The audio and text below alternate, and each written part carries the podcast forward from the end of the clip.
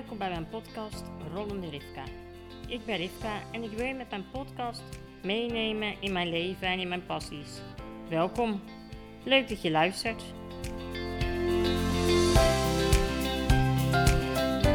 Nou, vandaag eh, hebben we een eh, nieuw soort podcast van Rollende Rivka, namelijk met een gast. En mijn gast van vandaag is Ewoud. En uh, we gaan het vandaag hebben over wetenschappelijk onderzoek. Hey Rivka, leuk uh, dat ik een keertje mag meedoen ook. Ja, nou ik... Helemaal uh, zin in.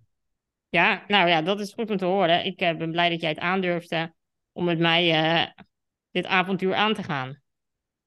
Nee, vind ik leuk. We hebben natuurlijk al wat geoefend met wat filmpjes, maar dit is misschien een ander format wat ook wel heel goed werkt.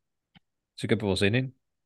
Ja, want even voor de mensen die dat niet weten, wij hebben samen webinars gemaakt. Ja, zeker. Een, een poging eigenlijk om, um, nou, wat ik altijd als onderzoeker wel voel, een, bepaald soort verantwoordelijkheid om te proberen ook ingewikkeld fundamenteel onderzoek toch zo duidelijk mogelijk uit te leggen. En jij bent altijd wel een goede gesprekspartner daarvoor, want jij wijst me er altijd wel op als ik niet genoeg mijn best doe om het duidelijk uit te leggen of goed onder woorden te brengen. Nou ja, om het uh, gewoon wat simpeler te maken. Ja, nou ja, maar daar komt het uiteindelijk op neer. Hè? Je kan, uh, kan nog zo ingewikkeld zijn, um, maar, voor bijna alles is uiteindelijk wel een goede, duidelijke uitleg te bedenken. Denk ik tenminste. En uh, nou ja, daar, daar, helpt, uh, daar helpt het praten met jou altijd wel, wel voor. Ja, dus voor de mensen die geïnteresseerd zijn, we hebben voor het Prinses Beatrix Spierfonds en voor de, het geld ophalen voor SMA de wereld uit fondswervend programma hebben wij samen webinars gemaakt. Waarin we meer vertelden over het onderzoek uh, wat wij van, uh, van Ewoud uh, financieren. En uh, ja, daar hebben de mensen een beetje proberen uit te leggen wat jij doet. Want um, kun je de mensen hierin even een beetje uitleggen wie je bent en wat je doet? Ja, nee, ja terecht. Ik, ik, ik dacht al, ik, we, we, duiken, duiken er direct weer in, zeg maar. Maar even terug naar de basics misschien. Ik ben Ewout, ik ben onderzoeker bij het SMA-centrum in Utrecht. Ik heb ooit, dat is wel een beetje ooit al, biomedische wetenschap gestudeerd. In 2003 begonnen. En toen heb ik een masteropleiding gedaan die Neuroscience and Cognition heet. Dus eigenlijk een neurowetenschappenopleiding gaat over de werking van de hersenen en het ruggenmerg en het zenuwstelsel in het algemeen.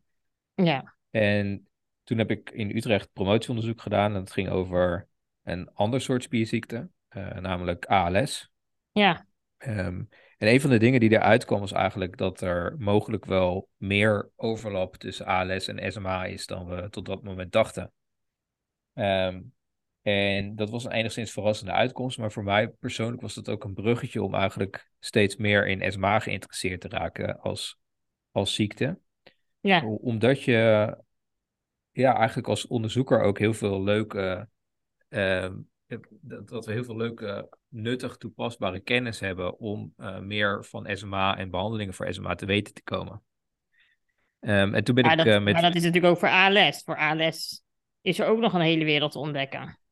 Absoluut. Um, voor mij was op dat moment zo dat voor ALS nog zoveel te ontdekken viel dat ik dacht, nou, mis, misschien moet ik me even een tijdje eerst op SMA richten. Ja. Daar ben ik ook al van teruggekomen hoor. Want uh, SMA is ook een stuk ingewikkelder dan, dan ik dacht en we allemaal denken.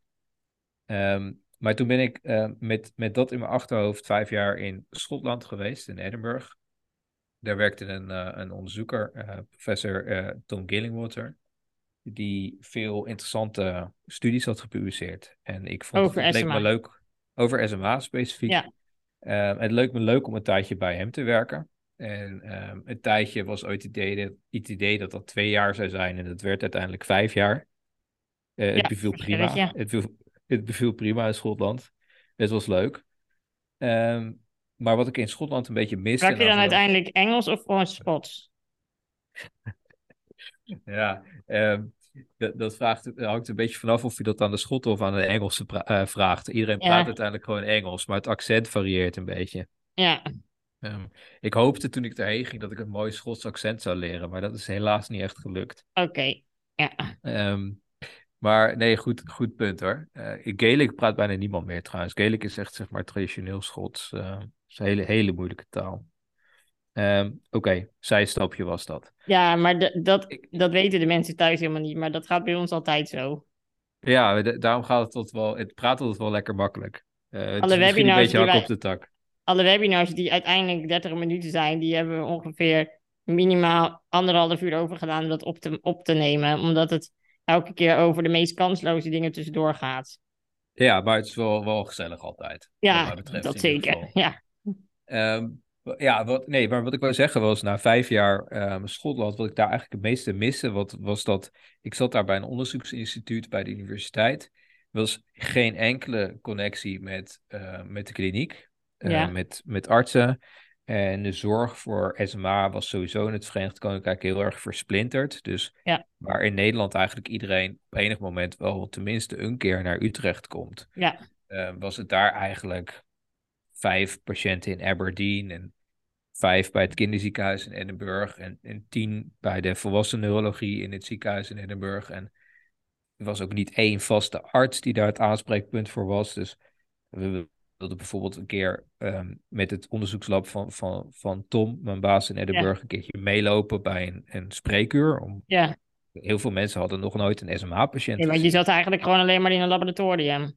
Ja, ja, En, en, en dat, uh, dat, was, dat was ik in Utrecht heel anders gewend, ook tijdens mijn promotietijd, waar ook het ALS-team eigenlijk heel geïntegreerd samenwerkt met de, met de kliniek en het lab. Ja. Um, en dat vond ik altijd heel leuk. En dan, dan, heb je ook, dan heb je ook direct een feeling met waar je het uiteindelijk voor ja. doet. Um, dus dat was voor mij wel een belangrijke reden om naar vijf jaar Schotland uh, te kijken van nou, misschien wordt het dus tijd om, uh, um, om, om te kijken of ze in Utrecht nog een plekje voor me hebben. En dat was gelukkig zo. Um, en, en Ludo uh, die vertelt altijd dat hij gesmeekt heeft of jij kon komen. Wat is hierin dan de waarheid? Nou, het, het leuke was dat ik het altijd wel, altijd wel goed kon vinden met Ludo, al tijdens mijn promotietijd, maar eigenlijk nooit echt wat inhoudelijk met hem te maken had. Want hij ja. was uh, een van de neurologen en ik, ik hield me vooral met ALS bezig. Ja. Uh, maar ze af en toe wel contact gehad. En, en daarna heb ik hem natuurlijk vaak ook bij alle SMA-congressen en zo gezien. Ja. Um, en ja, we konden het altijd wel goed vinden. En uh, ja, Ludo vond het ook belangrijk om uh, actiever in te zetten op het fundamentele labonderzoek. Uh, en ik wilde graag dat. Ik, ik deed dat al, fundamenteel labonderzoek, maar ik wilde ja. dat graag in een veel klinischere omgeving doen.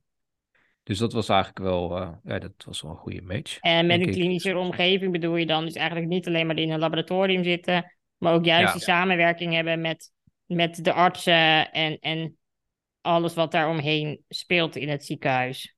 Ja, sorry, dat zei ik niet duidelijk, maar je hebt, je hebt gelijk uiteraard. Um, uh, juist de interactie, denk ik, tussen artsen, verpleegkundigen, fysiotherapeuten, onderzoekers op regelmatige basis, dat is zo onwijs belangrijk, denk ik, om van elkaar te leren en ook om uh, als onderzoeker te, te horen van wat, wat, wat is nou belangrijk, wat doet er nou toe? uh, qua onderzoeksvragen. Waar waar waarom, de patiënten... Waarom is dat voor jou belangrijk? Want eigenlijk, jij hebt alleen maar mijn cellen in een petrisschaaltje. Of in de vriezer. um, wat, wat maakt het dan voor jou... Wat helpt het jou eigenlijk?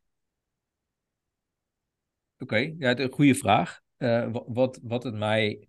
Kijk, je, je moet je um, onderzoek voorstellen vaak als een soort eindeloze tunnel waar heel af en toe een stukje licht in zit. Als je ja, mij moet je hebt. niet voor bellen voor dit soort dingen. Uh, je hebt echt een lange adem nodig vaak. Want uh, je gaat iets nieuws doen. Je gaat een nieuwe onderzoekstechniek ontwikkelen of optimaliseren in het ja. lab. En die ga je ergens anders op toepassen. En dat is wel een kwestie van de lange adem vaak. En dan is het heel motiverend als, als je weet dat, dat er mensen zijn die op jouw antwoord wachten. Ja. Ja. Um, eh, dat vind ik in ieder geval heel motiverend, op die manier onderzoek doen. Um, en ja, ik denk dat we in Nederland geluk hebben, de SMA-community, dat we iemand als jij hebben en ook andere patiënten die zich inzetten voor het onder de aandacht brengen van um, wat, wat vanuit patiënten gezien belangrijk gevonden wordt, uh, zodat wij maar niet zomaar wat doen in het lab. Ja, ik ben natuurlijk daarin wel een beetje te, ja, te veel geïnfluenced, eh, eigenlijk door jullie allemaal. Want ja, ik heb vooral ook wel door dat fundamenteel onderzoek, wat gewoon super ingewikkeld is, de basis is voor de toekomst voor patiënten met een spierziekte. Terwijl als we kijken naar waar ik op dit moment last van heb, heb heeft dat helemaal niks te maken, denk ik dan, met hetgeen wat jij onderzoekt.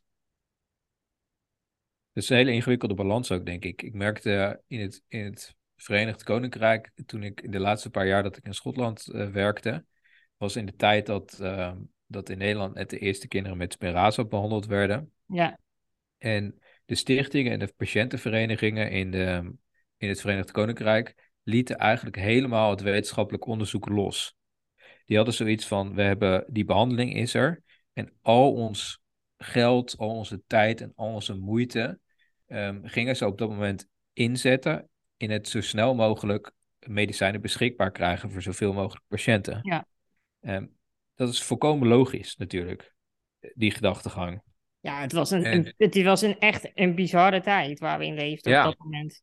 Um, en ik, ik begreep dat helemaal als onderzoeker. En tegelijkertijd uh, waar, waren wij op dat moment al bezig met nadenken van... Oké, dat middel komt op een gegeven moment voor steeds meer mensen beschikbaar. Uh, linksom of rechtsom. Um, en waar lopen we dan tegenaan? Wat zijn dan de dingen die we niet weten?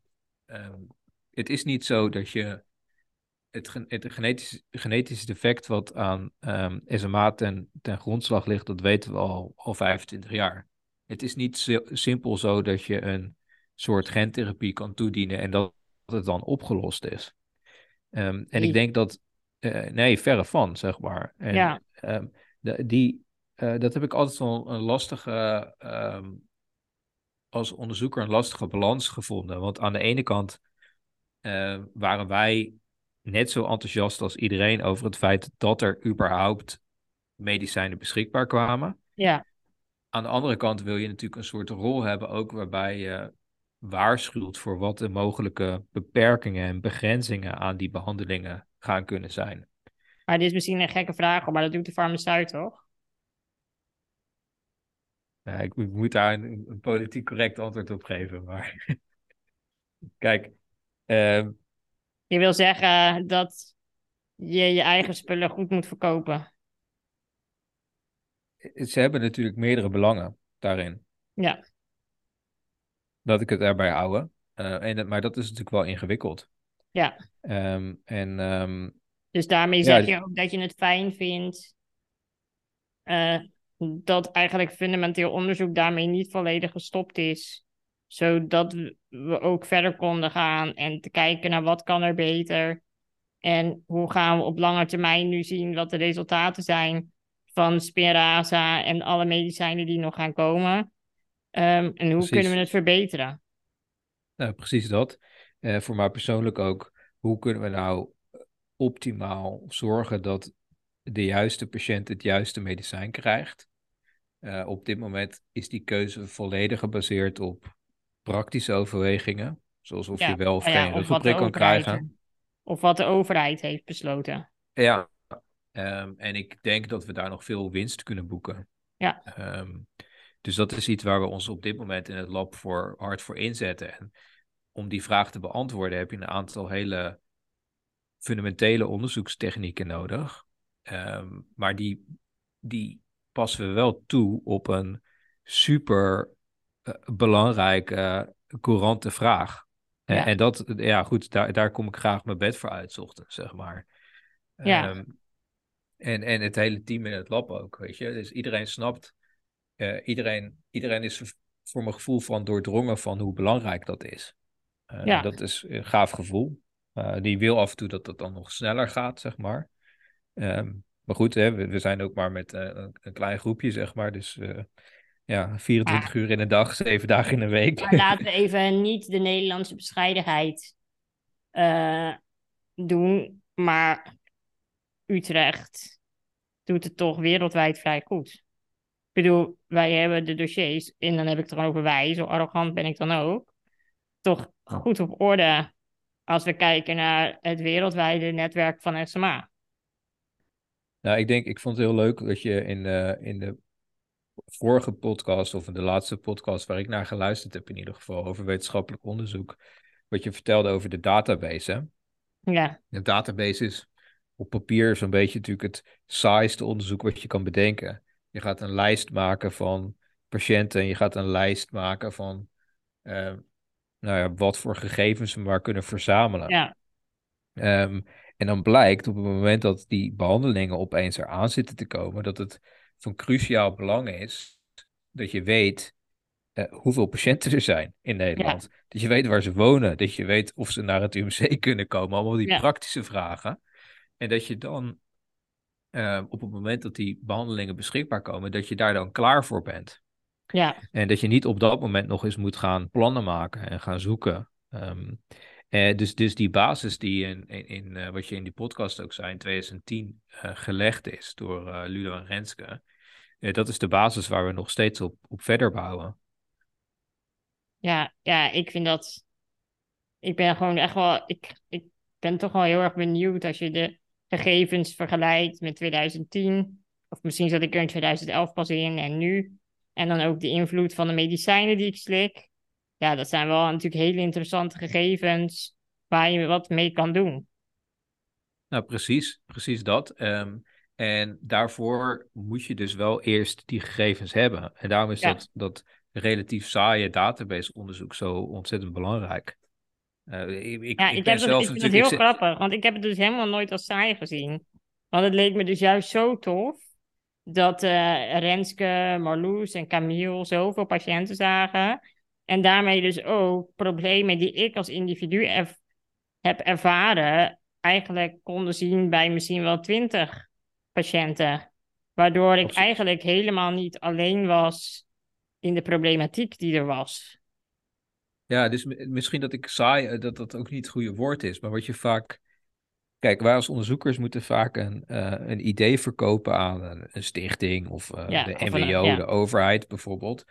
En ja, daar wordt toch vaak van je verwacht dat je iets gaafs bedenkt, zeg maar. Iets nieuws, iets wat de grenzen ja. verlegt van wat we kunnen. En dat is meestal niet hoe er naar een database gekeken wordt, omdat een database gewoon een, ja, Progeny heet het computerprogramma wat we gebruiken daarvoor, maar het zou, ik zou een Excel-foutje kunnen zijn, bij wijze van spreken, als het om niet ja. zoveel mensen gaat. Uh, ja, dat is niet zo spannend. Dus, dus misschien dat saai niet het goede woord is. Want ik, ik ja, ben jullie moeten gewoon een goede dat... communicatiecursus gaan doen, waarin je gewoon verkooptechnieken leert. Om dit okay, soort dingen nou, over de bühne te brengen. Jij lijkt me wel geschikt om dat voor ons te regelen, Rivka. Ah, je kan me altijd inhuren, hè? Je kan me altijd inhuren. Ja. ja. ja. Nee, maar je hebt helemaal gelijk. Het, het, is, het, was, het is een superbelangrijke basis en het heeft ervoor gezorgd. Ook al begrijp ik helemaal dat heel veel mensen hadden gehoopt dat het invoeren en het beschikbaar komen van de verschillende behandelingen sneller zou zijn gegaan. Uh, ja. Maar het heeft er, heeft er denk ik voor gezorgd dat het zo snel en optimaal mogelijk verlopen is. Nou ja, en, en laten nu... we wel wezen, in Europa is het nog steeds allemaal niet. Uh, de, niet alle landen hebben dezelfde. Uh, zitten op oh. hetzelfde niveau als dat wij in Nederland nu zitten. En het lijkt soms nee, wel eens door social media alsof wij achterlopen. Maar in feite uh, lopen we vrij voorop in alles wat mogelijk is. Nou, ik, dat, dat klinkt heel erg on-Nederlands. Maar ik denk dat we, als je kijkt naar het aantal SMA-patiënten wat in Utrecht wordt behandeld ik denk dat er geen één um, ziekenhuis of universiteit ter wereld is met zoveel patiënten op één plek. Maar goed, dan hebben we natuurlijk de discussie. Um, ja, maar het is als je in Maastricht woont helemaal niet makkelijk om naar Utrecht te gaan. Maar het grote voordeel, grote voordeel daardoor is dat we dus veel beter inzicht hebben in de patiëntproblematiek. Want als er vijf mensen in Maastricht worden behandeld, 30 in Groningen, um, uh, 100 in Amsterdam, 50 in Rotterdam, nog een handje in Leiden, ik noem maar even wat. Ja. Dan hebben we nog wat in de Radboud zitten en dan gaan er nog een paardje naar een regulier ziekenhuis. Ja, dan heb je natuurlijk nooit een goed overzicht um, van een relatief kleine patiëntengroep. En dan kunnen problemen zoals um, de warmte- en kouregulatie, maar ook uh, de beperkte mondopening, waar jullie allemaal onderzoek naar doen. Daar is dan eigenlijk helemaal... heel, heel goed voorbereid. Welke? Vermoeibaarheid. vermoeibaarheid ja, heel vermoeibaarheid inderdaad, met de mestinom. Dat, dat had dan nooit gezien, dat was dan nooit gezien en opgevallen. Nee, dat, dat denk ik ook. Ik denk dat dat heel veel. Het heeft een paar logistieke nadelen, maar verder qua zorg veel, veel voordelen om het zo te doen. Ehm, maar, maar nog heel even terugkomend, want jij zei ik wilde graag toch meer verbinding met de kliniek. Uh, nu ben je terug in Nederland. Nou, je werkt nu al een paar jaar weer uh, in het SMA-team. Is die verwachting die je had, is dat uitgekomen? Ja, helemaal. Uh, ik heb, ik heb uh, we hebben elke week overleg met het hele team. Dus met de ja. verpleegkundigen, met de neurologen, met de fysio's, met het lab. Dan, en daar zit jij ook bij? Daar zit ik ook bij. Dus dan kijken we, ehm, sommige van de mensen die, die naar deze podcast luisteren, hebben misschien ook wel eens uiteindelijk via een collega, maar indirect van mij een verzoekje gehad of we nog een extra buisje bloed af mochten nemen om een DNA-sample uit te isoleren, bijvoorbeeld. Ja. Uh, daar, daarvoor zit ik bij die overleg ook voor een deel om, om te kijken van nou, wat zit er in onze, onze biobank. Hè? Dus de verzameling van het DNA en, en bloed en, en fibroblasten samples die we hebben van veel patiënten. Um, en, maar daardoor hoor, horen wij in het lab ook wat, wat er speelt. Waar zijn we mee bezig in de kliniek? Welke klinische trials lopen er? Welke andere onderzoeken lopen er? En, en, en andersom um, vertellen wij ook waar we, wat we in het lab vinden. Ja. En ik denk dat die wisselwerking, uh, die vinden wij heel normaal. Uh, ik sprak bij een, um, bij een recent congres uh, een collega uit, uit het buitenland. En ik zei, joh, jullie hebben ook heel veel onderzoekers en heel veel artsen eigenlijk in hetzelfde instituut op dezelfde plek zitten. Hoe doen jullie dat? Heb je daar nog ideeën voor? En die zei, joh, ik ben een neuroloog. De mensen uit het lab, die spreek ik één keer per jaar als we een onderzoeksdag organiseren. Um, en ik, ja, mijn mond viel er een beetje van open. Ja, dat snap ik.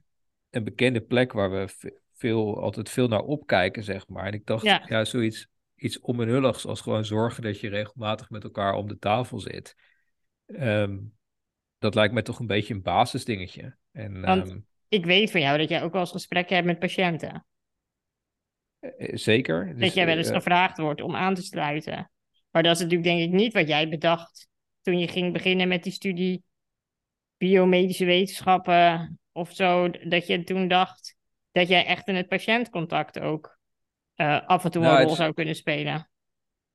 Is, met, voor de duidelijkheid, mijn rol daarin is beperkt hoor. Het is, ik, ik, voor iedereen die het hoort, als je een keer in Utrecht bent en je hebt vragen over wetenschappelijk onderzoek, dan zeg het vooral. Want dan, dan zijn er nog wel eens klinische collega's die mij even bellen. Zo van, kan je even langskomen om wat uit te leggen? Dat vind ik altijd heel erg leuk. Oh, dus even, wees daar niet te bescheiden in. Oh, even. Hè. Het is niet zo dat iedereen nu die aanvraag moet indienen bij uh, Ludo Rensko of een van de anderen. Want Jij moet ook gewoon wel even verder. Je moet ook gewoon wel even werken, zeg maar, voor je geld. Ik, moet ook een beetje onderzoek doen, ik snap het. Ja, snap ja sorry hoor. We moeten dit niet te groot maken. Nee, maar, maar uh, ik, ik ben inderdaad de biomedische wetenschap gaan studeren om... Ik heb altijd wel daar heel dubbel in gezeten. Ik, mijn, mijn, mijn, vader is uh, maagdarm-leverarts. Um, en dus ik zat altijd wel een beetje tussen biomedische wetenschappen en geneeskunde in. Um, en ja, hij was gewoon wel heel veel s'nachts aan het werk. En dan s'nachts dienst doen en dan s ochtends weer spreekuur. En ja, ja dat is niet voor mij, het onregelmatige. Nee. Uh, dus dan kom je al gauw, als je dat uh, onderwerp wel interessant vindt, zeg maar de ja. geneeskunde, dan kom je al gauw bij biomedische wetenschappen uit. Dus ja. ik vind het, ik heb, ik, ik, ik heb daar misschien niet altijd even bewust naar gezocht, maar het was wel een belangrijk belangrijke reden voor mij om, ja. om actief te kijken wat ik in, in Utrecht zou kunnen. Omdat ik wist dat daar. Nou ja, ik, heb, ik heb alleen met jou al uh, tegen keer gepraat tegen die sinds ik hier ben. En uh, um, ja, ik, ik, ik vind dat heel inspirerend en heel waardevol om die, om die andere kant te horen. En niet alleen maar in het lab in mijn eentje met een paar collega's bezig te zijn met iets wat ons wel een goed idee lijkt. Ja, ja, dat kan ik me ook wel voorstellen. Hè? En als je nou. Um, je hebt natuurlijk heel veel verhalen de afgelopen jaren gehoord over SMA en, en het leven met SMA, maar je bent ook wel geweest, of het nou in, in Engeland was of in Nederland, bij toch wel, ja, geschiedenisschrijvende, um, ja, live events, om het zo maar te zeggen, voor mensen met SMA. Wat is nou jou daarin, in alles wat er is gebeurd de afgelopen jaren, voor jou het meest blijven hangen? Want ik bedoel, ik weet gewoon nog zo goed, dat vertelde ik ook in de podcast, Ja. dat, Ludo, dat Ludo mij belde onderweg van Spanje naar huis, dat er een medicijn was voor SMA. Dat is zo'n moment dat je gewoon nooit in je leven meer zal vergeten. Maar heb jij daar ook dingen van? ik vond, eh, dat kan nooit voor mij op dezelfde manier persoonlijk zijn als de impact die dit voor jou had natuurlijk en de directe betekenis. Eh, denk ik. Want ja, ik heb uiteindelijk geen SMA, maar ik ehm, die Maar de was er een moment dat je dacht, what the fuck, gaan we nu beleven? Nou, ik, ik, ik ben heel erg onder de indruk van ehm, hoe het geregeld is rondom de hielprik-screening sinds vorig jaar. Eh, Ja. Daar heb ik geen enkele rol in zelf, maar ehm, een aantal van de klinische collega's heeft er bergen voor verzet om dat eh, rond te krijgen. Dat was eigenlijk op, op het moment dat Spiraza op de markt was, wisten we al zeker dat het cruciaal was om zo vroeg mogelijk te beginnen met behandelen. Ehm, en het feit dat we dat eh, als een van de eerste landen echt op landelijk niveau hebben ingevoerd, is heel knap. Nou ja, Ehm, en, het is het- natuurlijk eigenlijk ook nog zo dat zodra die hielprikuitslag er is, er bijna feitelijk al een operatiekamer beschikbaar is. Bijna, eh, ik bedoel. Ja, nee, maar daar, daarom noemde ik, noemde ik het, het bergen verzetten van die klinische collega's. Want er zit zoveel organisatie achter dat eh, een kindje eigenlijk binnen twee weken na de geboorte ehm, al in, in het WKZ geweest is. Ja. Eh, bijna standaard nu. En dat toch binnen een maand meestal, ehm, als als een beetje gaat zoals planning, maar dat binnen een maand de behandeling gestart is. Ja, Ehm, en dat is denk ik, dat is zo'n eh, gigantische winst. Ehm, dat, ja, daar ben ik heel erg van onder de indruk. Ehm, Ja. En ook iedere keer nog als, als ik dat hoor, want het komt ook voorbij bij onze wekelijkse overleggen. Ja. En ja, dus dat, dat, is, dat is heel bijzonder. En dat is echt een, een, een gigastap in de zorg voor SMA die we gezet hebben het afgelopen jaar. nou ja, ik denk dat dat een heel mooi einde is om mee af te sluiten vandaag. En eh, ik weet zeker dat wij nog veel vaker gaan praten over eh, hetgeen wat er, eh, wat er gebeurd is. Want voor mij is de tijd weer voorbij gevlogen. Ik hoop enigszins voor de luisteraars ook. Ehm, en er zullen nog genoeg onderwerpen blijven waar wij over kunnen gaan praten in, de, in de podcast. Dus ook de oproep aan de mensen om, mocht je vragen hebben aan Ewout, mocht je dingen willen weten, eh, neem contact met ons op. En dan eh, behandelen we dat graag eh, een volgende keer. Ehm, Yes, nou ja, heel leuk. Ewout, ik wil jou heel erg bedanken voor je tijd. En Ja, nee, graag gedaan. Heel leuk. we, gaan het, we gaan elkaar vast nog vaker spreken. Zeker. Tot de volgende keer. Dit was het alweer voor vandaag. Bedankt voor het luisteren en vergeet je niet te abonneren. Als je vragen of suggesties hebt, neem contact met mij op via rollenderivka.nl. Tot volgende week.